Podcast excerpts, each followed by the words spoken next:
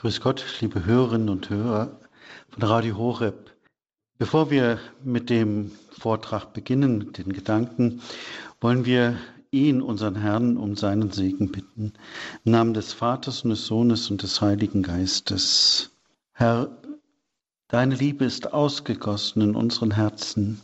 Wir danken dir, dass durch die Taufe du in uns wohnst wir danken dir, dass du uns immer wieder beschenkst mit deiner Gnade und mit deiner Liebe. Und so bitten wir dich auch um deinen Segen, jetzt, dass du unsere Herzen öffnest und weit machst. Ja, dass du alle Worte und Gedanken führst und leitest. Und so segne uns, Vater, Sohn und Heiliger Geist. Alle, die sich vom Geist Gottes leiten lassen, sind Kinder Gottes. Das ist aus dem Römerbrief 8,14. Und wir lesen in, dieser, in diesem Brief auch schon im 13. Vers, wenn ihr aber durch den Geist die Taten des Leibes tötet, werdet ihr leben. In der Übersetzung des kürzlich verstorbenen Neutestamentlers Professor Dr. Klaus Berger heißt es sehr gut und verständlich, wenn ihr aber den Heiligen Geist zum Maßstab macht und von allem, was für eure alte sterbliche Existenz wichtig war, Abschied nehmt, könnt ihr ewig leben.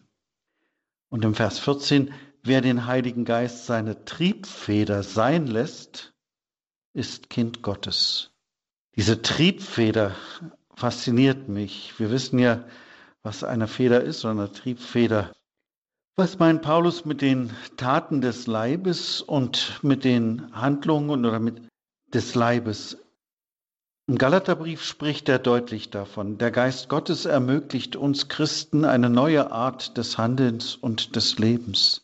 Paulus erläutert hier die Maßstäbe der menschlichen Existenzformen.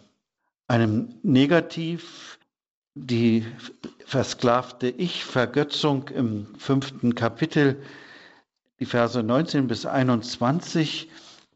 Da lesen wir, Offenbar sind die Werke des Fleisches, es sind Unzucht, Unreinheit, Ausschweifung, Götzendienst, Zauberei, Feindschaften, Streit, Eifersucht, Zornesausbrüche, Selbstsüchteleien, Zwistigkeiten, Parteiungen, Neidereien, Trinkelage, Föhlereien und dergleichen. Das sagt er einmal negativ. Und dann sagt er, in der Kraft des Geistes leben, also vom Heiligen Geist ergriffen zu sein.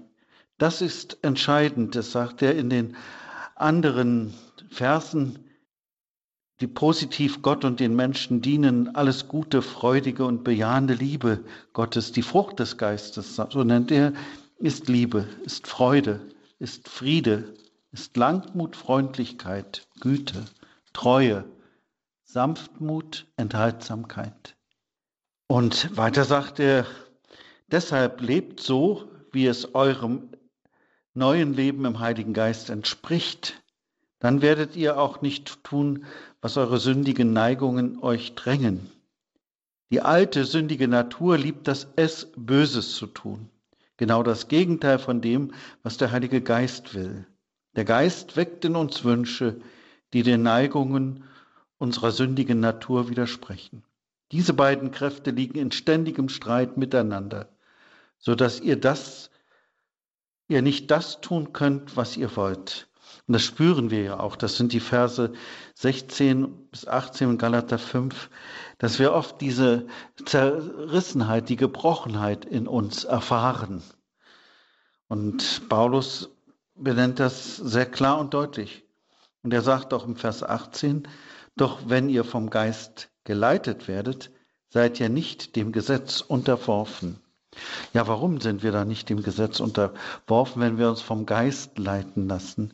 Weil unser ganzes Sehnen und Denken auf das Wirken des Heiligen Geistes ausgerichtet ist. Darauf kommt es an, auf diesen Blickwinkel. Und das führt zur Freiheit vom Gesetz. Denn der Heilige Geist hat etwas mit der Liebe zu tun. Der Heilige Geist wirkt uns und je mehr wir auf Gott schauen, Gott lieben, je mehr wir uns ausrichten auf Gott und ja in Kommunion mit ihm treten, Kommunikation in, mit ihm treten, je mehr wir erfahren, dass Gott lebendig ist, da brauchen wir keine engen Gesetze, sondern das Gesetz der Liebe, das Gesetz der Freiheit. Wir werden spüren, immer mehr äh, die Weisheit Gottes erlangen und schauen. Das ist damit gemeint. Er führt dann. Es kommt also auf unsere innere Disposition an. Und so führt der Heilige Geist uns trotz unserer Schwachheit in die Freiheit. Das ist ja das Schwierige in unserem Christenleben oft, dass wir so verzagt sind über das, was in uns manchmal am Bösen hochkommt. Oder dass wir manchmal uns selbst nicht verzeihen können. Das ist auch eine Form der, der Ich-Konzentration, der Ich-Konzentration.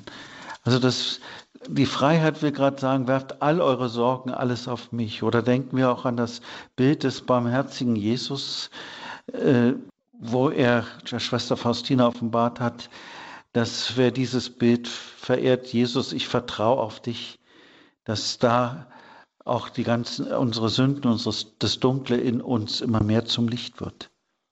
Es bedarf trotz, ja gerade wegen der Anwesenheit des Heiligen Geistes, des, des Geistes Gottes in uns eine immer neu zu vollziehende Entscheidung für den Willen Gottes. Und das ist entscheidend. Und ein stetes Bemühen, nach dieser Entscheidung zu leben. Deshalb haben wir uns ja auch heute äh, eingeschaltet. Also entscheidend ist, sich zu bemühen, auf den Geist Gottes zu hören. Und da gehört die Selbsthingabe dazu, dass man Gott auch die Freiheit gibt, dass er in unser Leben eingreift, dass er uns führt und leitet. Und natürlich gehört dazu das Hören, das Hören auf ihn, auf sein Wort. Und dieser Kampf, in dem wir stehen, diese Auseinandersetzung, wo wir immer wieder auch merken, was in uns hell und dunkel ist, dieser Kampf wird dauern, ein ganzes Leben lang. Aber es ist ein Kampf, der uns nicht erdrückt, sondern der die Größe und Herrlichkeit Gottes immer mehr zum Scheinen, zum Leuchten in uns bringt und uns gleichzeitig demütig macht. Und Demut hat nichts mit Kriecherei zu tun, sondern Demut heißt, hat etwas damit zu tun, sich zu sehen, wie man ist und zu spüren, dass die Liebe ergreift und dass wir diese Liebe Gottes nie ausfüllen können mit, unserem, mit unserer Antwort, dass wir immer auch ein Stück zurückbleiben. Und da sehen wir die Ehrfurcht vor Gott. Und dann können wir beten wie Maria. Auf die Niedrigkeit seiner Magd hat er geschaut. Das ist etwas Großes, weil wir spüren, die Liebe trägt uns. Und in dieser Liebe, ein Wort auch für den Heiligen Geist, in dieser Liebe werden wir immer mehr auch emporgehoben in das Leben Gottes hinein. Wir erkennen Gott auch wenn der Glaube, wie Johannes vom Kreuz sagt, dunkel ist. So erkennen wir doch Gott mit der, in der Tiefe unserer Seele. Und das schafft eine Sicherheit und ein Vertrauen. Das ist ein Weg, auf dem wir hin sind. Wenn wir durch den Geist leben, wollen wir auch dem Geist folgen, sagt Paulus im Galaterbrief. Wir Christen befinden uns eben in dieser Art Zwischenexistenz. Die Kräfte des neuen Lebens wirken schon in uns, aber wir leben noch in einer vom Unheil geprägten Weltordnung, die auch in uns noch mächtig sein kann, von der wir ja nicht unberührt leben. Wir leben ja in dieser Welt. Was Paulus schreibt, ist nicht nur die Gewissheit von Gott geliebt und als Kind angenommen zu sein, sondern zugleich die un gründige, immer neu lebendige, lebendig werdende Sehnsucht, mit Gott in voller Gemeinschaft zu stehen, in ununterbrochenem Liebesaustausch mit ihm und, und mit Christus zu stehen. Diese Sehnsucht äußert sich als manchmal Schmerz über, über unsere Unzulänglichkeit und, und als Unruhe, aber auch als stete, nicht in Worte zu fassende Bitte und Hoffnung.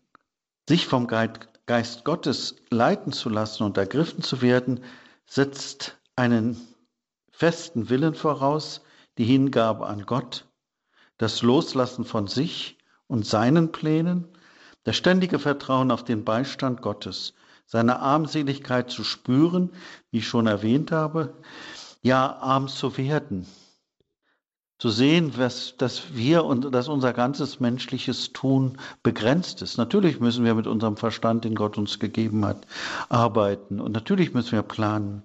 Natürlich müssen wir viele Dinge in die Hand nehmen, aber immer in dieser Freiheit. Gott, du führst. Ich vertraue, dass das, was ich jetzt gesagt habe, was ich jetzt tun will, was ich entschieden habe, dass es richtig ist. Und wenn es nicht richtig ist, Herr, dann zeig es mir. Und wenn der Herr nichts zeigt, dann gehe ich diesen Weg im festen Vertrauen. Und wer so geht, das habe ich in meinem eigenen Leben immer wieder erfahren, Gott zeigt. Gott zeigt. Wer so den Weg geht, wird erfahren, dass Gottes Hand führt, manchmal anders, als wir es uns vorstellen, aber immer in einer inneren Freiheit und in einer inneren Frieden. Es ist ein ganz wesentlicher Punkt der innerliche Frieden. Auch eben mit unserer Armseligkeit, mit unserem immer wieder auch Versagen, schauen wir auf den heiligen Apostel Petrus, der ja Fels geworden ist, nur durch das Wort, durch das Wort Gottes. Und aber wir kennen ja seinen Charakter, wie er auch den Herrn verleugnet hat, wie feige er war. Aber Jesus spricht ihn immer wieder an. Petrus, liebst du mich? Weide meine Schafe.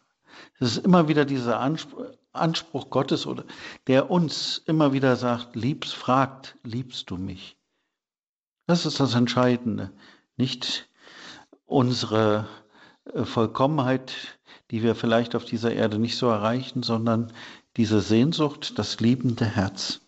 Und dazu braucht es Geduld und Zuversicht. Unser Gründer der Gemeinschaft Notre Dame de Vie, Pater Maria Eugen vom Kinde Jesus, ist einer, der so vom Heiligen Geist ergriffen ist. Und er schreibt, wer, wer so, eine so vollständige Abhängigkeit von Gott erreicht hat, in absoluter Armut und im ständigen Vertrauen auf den Beistand Gottes, bei dem ist die Gnade der Sohnesliebe vollendet. Und in dem, in ihm hat Gott sein Reich vollkommen errichtet. Durch die Gaben des Heiligen Geistes greift also Gott in das Tun des innerlichen Menschen ein. Ja, er bewirkt in ihm das Wollen und das Vollbringen. Er wird zum hauptsächlichen Handelnden. Das ist die Erfahrung, die Pater Maria Eugen in seinem Leben gemacht hat. Und diese Erfahrung äh, möchte ich Ihnen auch aus seinem Leben aufzeigen mit einer Sicherheit, die er hatte, von der Gegenwart des Heiligen Geistes durchdrungen zu sein, wenn wir nur, wenn wir das nur könnten. Das wäre ja das Gute, dass wir immer wieder auch unsere Schwäche spüren. Und Vater Maria Eugen erlebt das in seinem Leben und vielleicht können wir an seinem Leben auch äh, spüren, wie der Heilige Geist in unserem Leben wirken kann. Menschen sind ja immer auch andere ein Beispiel, von denen man lernen kann. Ich würde dieses, diesen Teil nennen, nimm alles hin. Das ist die Grundhaltung äh, von Pater Maria Eugen. Er sagt, du hast mich erschaffen, hier bin ich, um mich mit dem Heiligen Geist zu eigen zu, mich dem Heiligen Geist zu eigen zu geben. Seine Gnade soll mich durchdringen. Er selbst, der in mir wohnt, soll mich besitzen. Nimm alles hin. Und dieses Nimm alles hin äh, hat er in seinem Leben so erfahren. Nach dem Tod von Pater Maria Eugen findet man in seiner Tasche ein Blatt Papier, das er 1952 aufgeschrieben hat. 1967 ist er gestorben. Da schreibt er, er ist lebendig, der Geist der Liebe, der in mir lebt und der mich seit langem ergriffen hat. Meine Heiligkeit wird es sein, an ihn zu glauben, an seine Gegenwart und mich dieser Gegenwart ganz zu überlassen. Am Gegenende seines Lebens spricht er in seinem geistlichen Testament aus, was sein Leben prägte. Ich möchte Ihnen von der Liebe sprechen, vom Heiligen Geist. Alle haben wahrscheinlich gemerkt, dass ich leicht in Feuer gerate, wenn ich vom Heiligen Geist rede. Ich nenne ihn meinen Freund und ich glaube, ich habe einigen Grund dazu. Mein ganzes Leben basierte auf der Entdeckung und der Erkenntnis des Heiligen Geistes. So war es schon am Anfang meines Ordenslebens. Und so war es bei mehreren Gelegenheiten, als ich, wie ich glaube, mit unwiderstehlicher Kraft, die gar keinen Zweifel ließ, vom Heiligen Geist ergriffen wurde. Meine, mein ganzes Leben baute auf der Entdeckung des Heiligen Geistes auf, auf der Entdeckung. Und das ist das Schöne, das in unserem christlichen Glauben. Wir sind ein ganzes Leben auf Entdeckungsreise. Wir entdecken neu immer wieder viele Facetten Gottes. Der Geist ist nicht eine, ein vorübergehender Besuch, sagte er, er kommt und bleibt. Der Heilige Geist nimmt den Menschen ernst, er nimmt ihn beim Wort. So hat der Pater Maria Eugen aus aller menschlichen Lebensplanung herausgerissen, um mit ihm seinen Plan durchzuführen. Ja, wenn Gott in ein Leben einbricht, dann ändert das alles dann gilt nur noch der Wille Gottes. Von Gott ganz ernst genommen werden, von ihm ergriffen sein, von ihm für seinen Plan in Beschlag genommen zu sein. Wie sieht das nun ganz konkret aus? Kurze Streiflichter aus dem Leben des seligen Pater Maria Eugen sollen uns das erhellen. Ein Wort des heiligen Paulus noch zu Anfang. Die Hoffnung aber lässt nicht zugrunde gehen, denn die Liebe Gottes ist ausgegossen in unseren Herzen durch den Heiligen Geist, der uns gegeben ist. Römer 5, 5. Es ist der 13. Dezember 1920. Henry, ich sage es deutsch, ist Seminarist im Priesterseminar von Rhodes. Steht kurz vor der Weihe zum Subdiakon Jetzt hat er sich zurückgezogen, um zu beten, zu lesen, sich vorzubereiten. Da liegt noch ein kleines, ungelesenes Heft vor ihm. Eine Karmelitin hat es ihm gegeben. Sie hat es ihm ausgeliehen. Henry nimmt es in die Hand. Kurzbiografie des, Heil des Johannes vom Kreuz. Ein nichtssagender Titel. Eigentlich nimmt er es gar nicht so in die Hand, er lässt es so liegen, aber plötzlich packt es ihn. Und er blättert und liest und liest und wird ergriffen. Johannes vom Kreuz, ein Karmelit. Und er spürt beim Lesen, Gott will auch mich im Karmel. Der Karmel, das ist mein Platz. Ja, Gott will mich im Karmel. Ähnlich ist es auch mir gegangen, als ich ein Buch von über das Säkularinstitut Notre Dame in die Hand bekam. Ich wusste sofort, das ist mein Weg. Aber erst später konnte ich diesen Weg gehen und als ich das erste Mal in der Kapelle Notre-Dame de Vie in Südfrankreich war, wusste ich, hier ist der Ort, das ist mein Ort. Und ich denke, manchen von Ihnen äh, geht es manchmal beim Lesen auch so. Ja, das ist es. Das sagt mir Gott jetzt. Das ist mein Weg muss nicht gleich eine Berufung in den Orden sein. Es kann manchmal auch ein Anfang des Umkehrweges sein. Theresa äh, Edith Stein hat Theresa von Avila gelesen, die Autobiografie, und wusste, es ist ihr Weg. Und auch eine selige Karmelitin Maria Theresa vom heiligen Josef, Maria Tauscher, auch sie liest die Biografie des, der heiligen Theresa und spürt, das ist mein Weg in den Karmel. Also so arbeitet Gott auch. Und Henri, Henry, Henry äh, spürt plötzlich, das ist meine Berufung. Aber Kamel, was ist das überhaupt? Er hat das noch nie etwas vom Kamel gehört, außer dass er wusste, dass es diese Schwester gibt, eine Karmelitin. Aber Kamel, Karmeliter, gibt es die auch in Frankreich? Und wie leben sie? Welche Regeln haben sie? Und was für ein Ordensgewand tragen sie? Er wusste nichts. Er weiß nur, dass der Kamel, das ist mein Platz. Und ganz verwirrt geht er am nächsten Morgen zu seinem geistlichen Begleiter, um ihm das alles zu erzählen. Und er sagt danach, ich glaube, ich bin verrückt. Und sein geistlicher Begleiter antwortet nur lakonisch, ja wirklich, Sie haben recht. Und Heinrich, und, und doch eins ist Henry klar, ich muss den Willen Gottes erfüllen. Er beruft mich auf unwiderstehliche Weise zum Ordensleben. Meine Berufung ist absolut sicher. Der gute Gott will, dass ich die Diözese verlasse. Er hat es mir auf sichere Weise kundgetan. Dieser Ruf Gottes ist immer deutlicher geworden.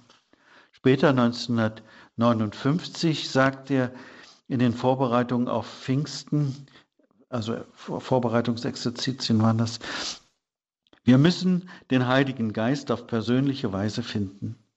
Da er an uns ganz persönlich dachte, da er uns bei unserem Namen rief und uns persönlich liebt. Jeder muss von uns muss den Heiligen Geist auf persönliche Weise finden. Jeder von uns hat ein ihm ureigenes, ganz charakteristisches Charisma. Das gilt es zu entdecken und zu entfalten. Er sagt an einer anderen Stelle, äh, erkenne deinen Heiligen Geist. Die ureigenste Berufung, die in uns ist. Die ganz persönliche. Das ist eben auch in unserem christlichen Glauben. Wir sind Personen, eigenständige Personen, Persönlichkeiten und Gott arbeitet mit jedem ganz persönlich. Nimm alles hin. In dieser Hingabebereitschaft will ich Pater Maria Eugen in das Abenteuer Gottes ein. Er willigt immer wieder ein, Wege zu gehen, die nicht geplant sind, die er nicht vorausgesehen hat. Und zunächst bekommt er, als er Karmelit und Priester ist, den Auftrag, Predigten und Vorträge zu halten über Theresa vom Kinde Jesus, Jesu und über Johannes vom Kreuz. Er ist ein großer Freund der heiligen kleinen Therese. Er hat auch ihre Autobiografie im Ersten Weltkrieg bei sich gehabt und äh, schreibt ihr zu, dass sie ihn bewahrt hat. Von 1925 an ist er in Lille tätig. Überträgt man, man überträgt ihm auch die ordenseigene Zeitschrift Carmel.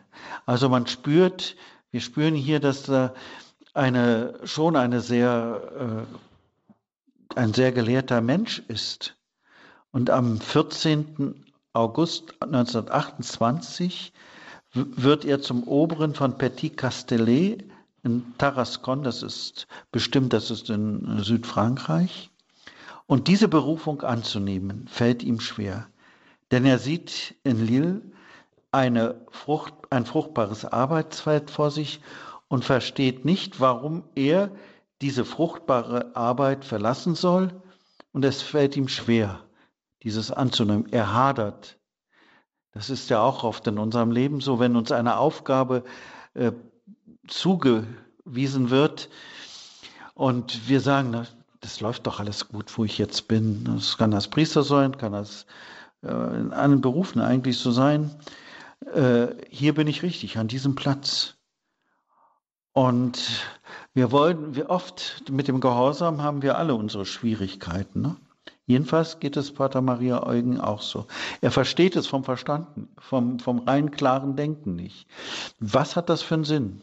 Auch für den Orden, für die Evangelisation. Was hat das für einen Sinn, wenn ich auf einmal da in so eine kleine Provinz komme? Jetzt bin ich in einer großen Stadt. Hier habe ich Möglichkeiten. Was hat das für einen Sinn? Wir fragen und wir sind auch oft äh, so angegriffen, dass wir sagen, es hat doch eigentlich keinen Sinn. Die Ernennungsurkunde kommt aber am 14. August, am Vorabend des Festes der Aufnahme Mariens in den Himmel. Und Maria hat er sich ganz geweiht. Und so sieht er diese Versetzung, in dieser Versetzung den Wunsch der Gottesmutter.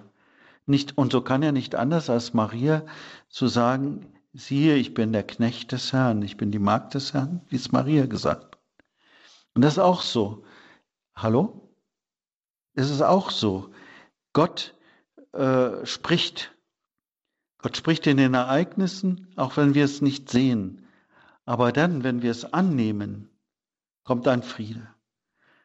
Und das ist ganz wichtig für uns, dieses, dieses, äh, diese Situation des seligen Pater Maria Eugen. Der Zweifel und das Nichtverstehen, das sich sträuben gegen Neues, Unbekanntes, gegen menschlich gesehen Sinnloses gehört zu unserem Leben.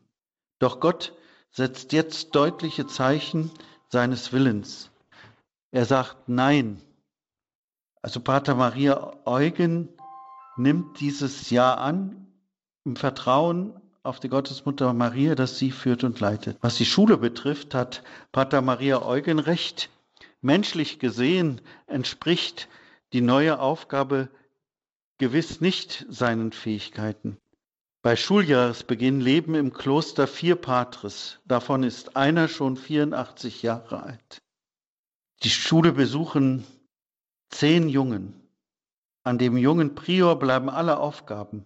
Er muss kochen, einkaufen, das Haus instand halten, Unterricht und die Kinder geistig formen.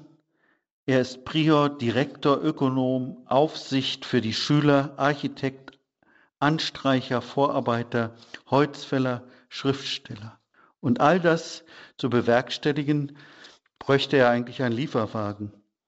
Aber er hat nicht, selbst das Haus fährt, bricht sich das Bein und schließlich eine Wohltäterin äh, schenkt ihm ein neues Rad. Was der Heilige Geist, Geist gerade von Petit Castellet aus mit dem Pater Eugen vorhat, kann er nicht ahnen. Der Heilige Geist ist es, der seinen Plan hat, der die Ereignisse wirklich lenkt. Bei ihm gibt es keine Zufälle. Er kennt sein Ziel und verfolgt un, alle ungeachteten Schwierigkeiten. Wir spüren, dass er erst in eine tiefe, in ein tiefes, ja, nicht hineinkommt. Alles das, was er kann, all das, was seine Stärke ist, ist nicht da. Was aber der Heilige Geist gerade von Petit aus, Petit Castellet aus Pater Maria, mit Pater Maria vorhat, kann er nicht ahnen. Der Heilige Geist ist es, der seinen Plan hat, der die Ereignisse verwirklicht und lenkt. Bei ihm gibt es keine Zufälle. Er kennt sein Ziel und verfolgt es ungeachtet aller Schwierigkeiten. Und hier wollen wir mal eine kleine Pause machen und einfach das noch einmal in unserem Herzen erwägen.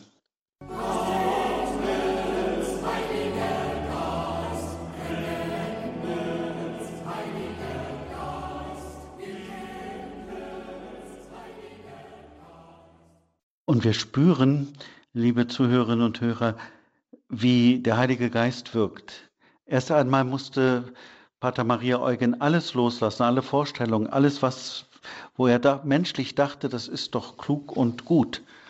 Und nachdem er dieses Jahr gesprochen hat und in diesem Haus war, ergeben sich plötzlich, da sieht man, wie der Heilige Geist führt, wie der Wille Gottes führt, plötzlich tun sich ganz neue Möglichkeiten, ungeahnte Möglichkeiten auf.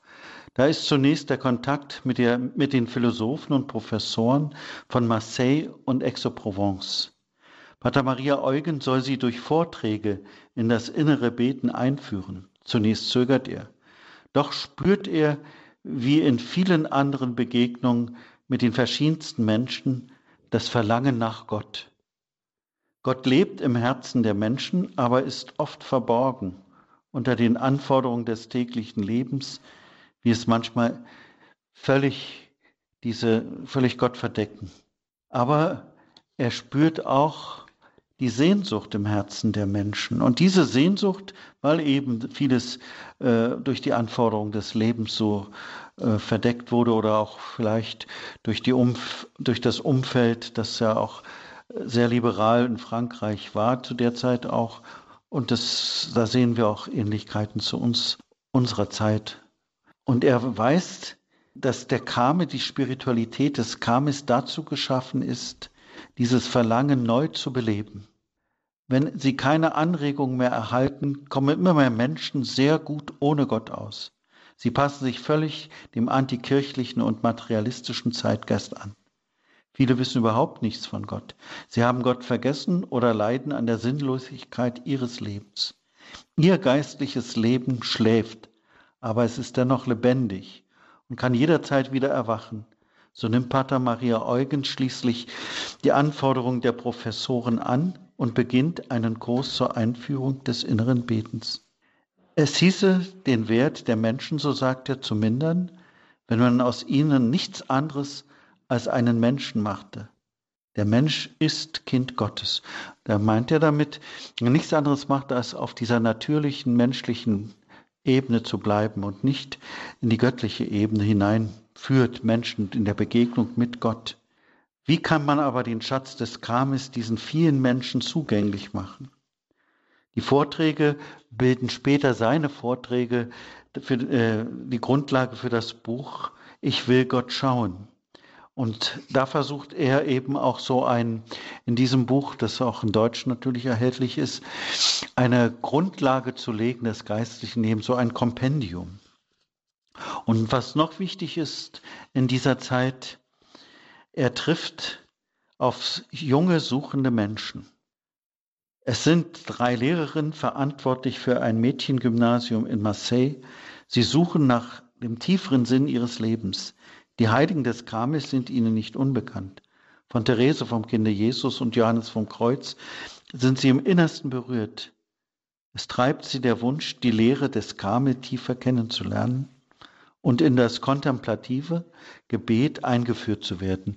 Also in das Gebet, wo dann Gott immer mehr Contemplario, wo ich mich von Gott immer mehr beschenken lasse. Und aus dieser Gruppe entsteht dann das Institut Notre Dame de Vie. Das sind die ersten drei Frauen, die dieses Institut begründen, die diese offen, gleiche Offenheit für den Heiligen Geist wie auch Pater Maria Eugen haben. So kann aus dieser Begegnung etwas Neues entstehen. Wenn der Heilige Geist Menschen bewegt, wir spüren, wie Gott sich Menschen erwählt und was er von uns erwartet, Bereitschaft und Verfügbarkeit, ungewöhnliches Wagen, auf den Anruf Gottes hören, dafür sensibel zu sein und aufzubrechen. Wenn Sie daran denken, äh, mit welchem Elan und Enthusiasmus er in Lille war, als junger Priester dann alles losgelassen hat und in diesem Loslassen und auch in diesen ganz einfachen Arbeiten in Tarascon Gott ihn bereitet hat für Größeres. Und so ist es in unserem Leben manchmal auch, dass wir äh, manches, was wir nicht sehen, plötzlich, dass, dass wir dazu bereitet werden. Bereitet für eine Aufgabe oder für eine Veranlagung in uns, es ist ja auch nicht unbedingt der Beruf des Priesters, der Ordensfrau, äh, wo wir dann ja neue Wege entdecken, wo wir plötzlich entdecken, wie Gott führt und leitet. Das erzählen mir was manchmal auch Familien, Väter und Mütter, wie sie dann spürten, dass Gott eine neue Tür öffnet, wenn sich andere Türen schließen. Und ich denke, das ist das Entscheidende in unserem Leben, auf dieses als Christen zu hören. Zu hören, ja, und auch zu wagen, neue Wege, die uns vielleicht, wo wir ganz sicher im Inneren spüren, aber unser Verstand sagt, nein, das geht nicht, das ist Unsinn. Gott öffnet Türen und zeigt uns Wege. Und er zeigt uns auch da, wie Pater Maria Eugen dann gespürt hat, ja, ich habe mich ja Maria geweiht. An diesem Fest kommt äh, diese Aufforderung, ja, das ist der Wille Gottes, auch wenn ich es eigentlich nicht will. Aber ich gehe jetzt diesen Weg in Gehorsam. Und solche Situation, ähnliche Situationen kann es auch in unserem Leben geben. Äh, in meinem, aus meinem Leben kenne ich viele so Situationen. Ab 1960 beginnen die Kräfte bei Pater Maria Eugen immer mehr nachzulassen. Und er ist dann die letzte Zeit immer in Notre Dame de Vie. Er war also Generaldefinitor des Ordens, Provinzial des Ordens. Er hat also war immer in Bewegung und hat immer Neues angenommen im, im, im, Gehorsam, im Vertrauen. Wir müssen nicht viele Wege suchen. Manchmal öffnen sich so Wege durch bestimmte Ereignisse, in unserem Leben. Und er schreibt am Ende so seines Lebens, der Heilige Geist verlangt viel von uns.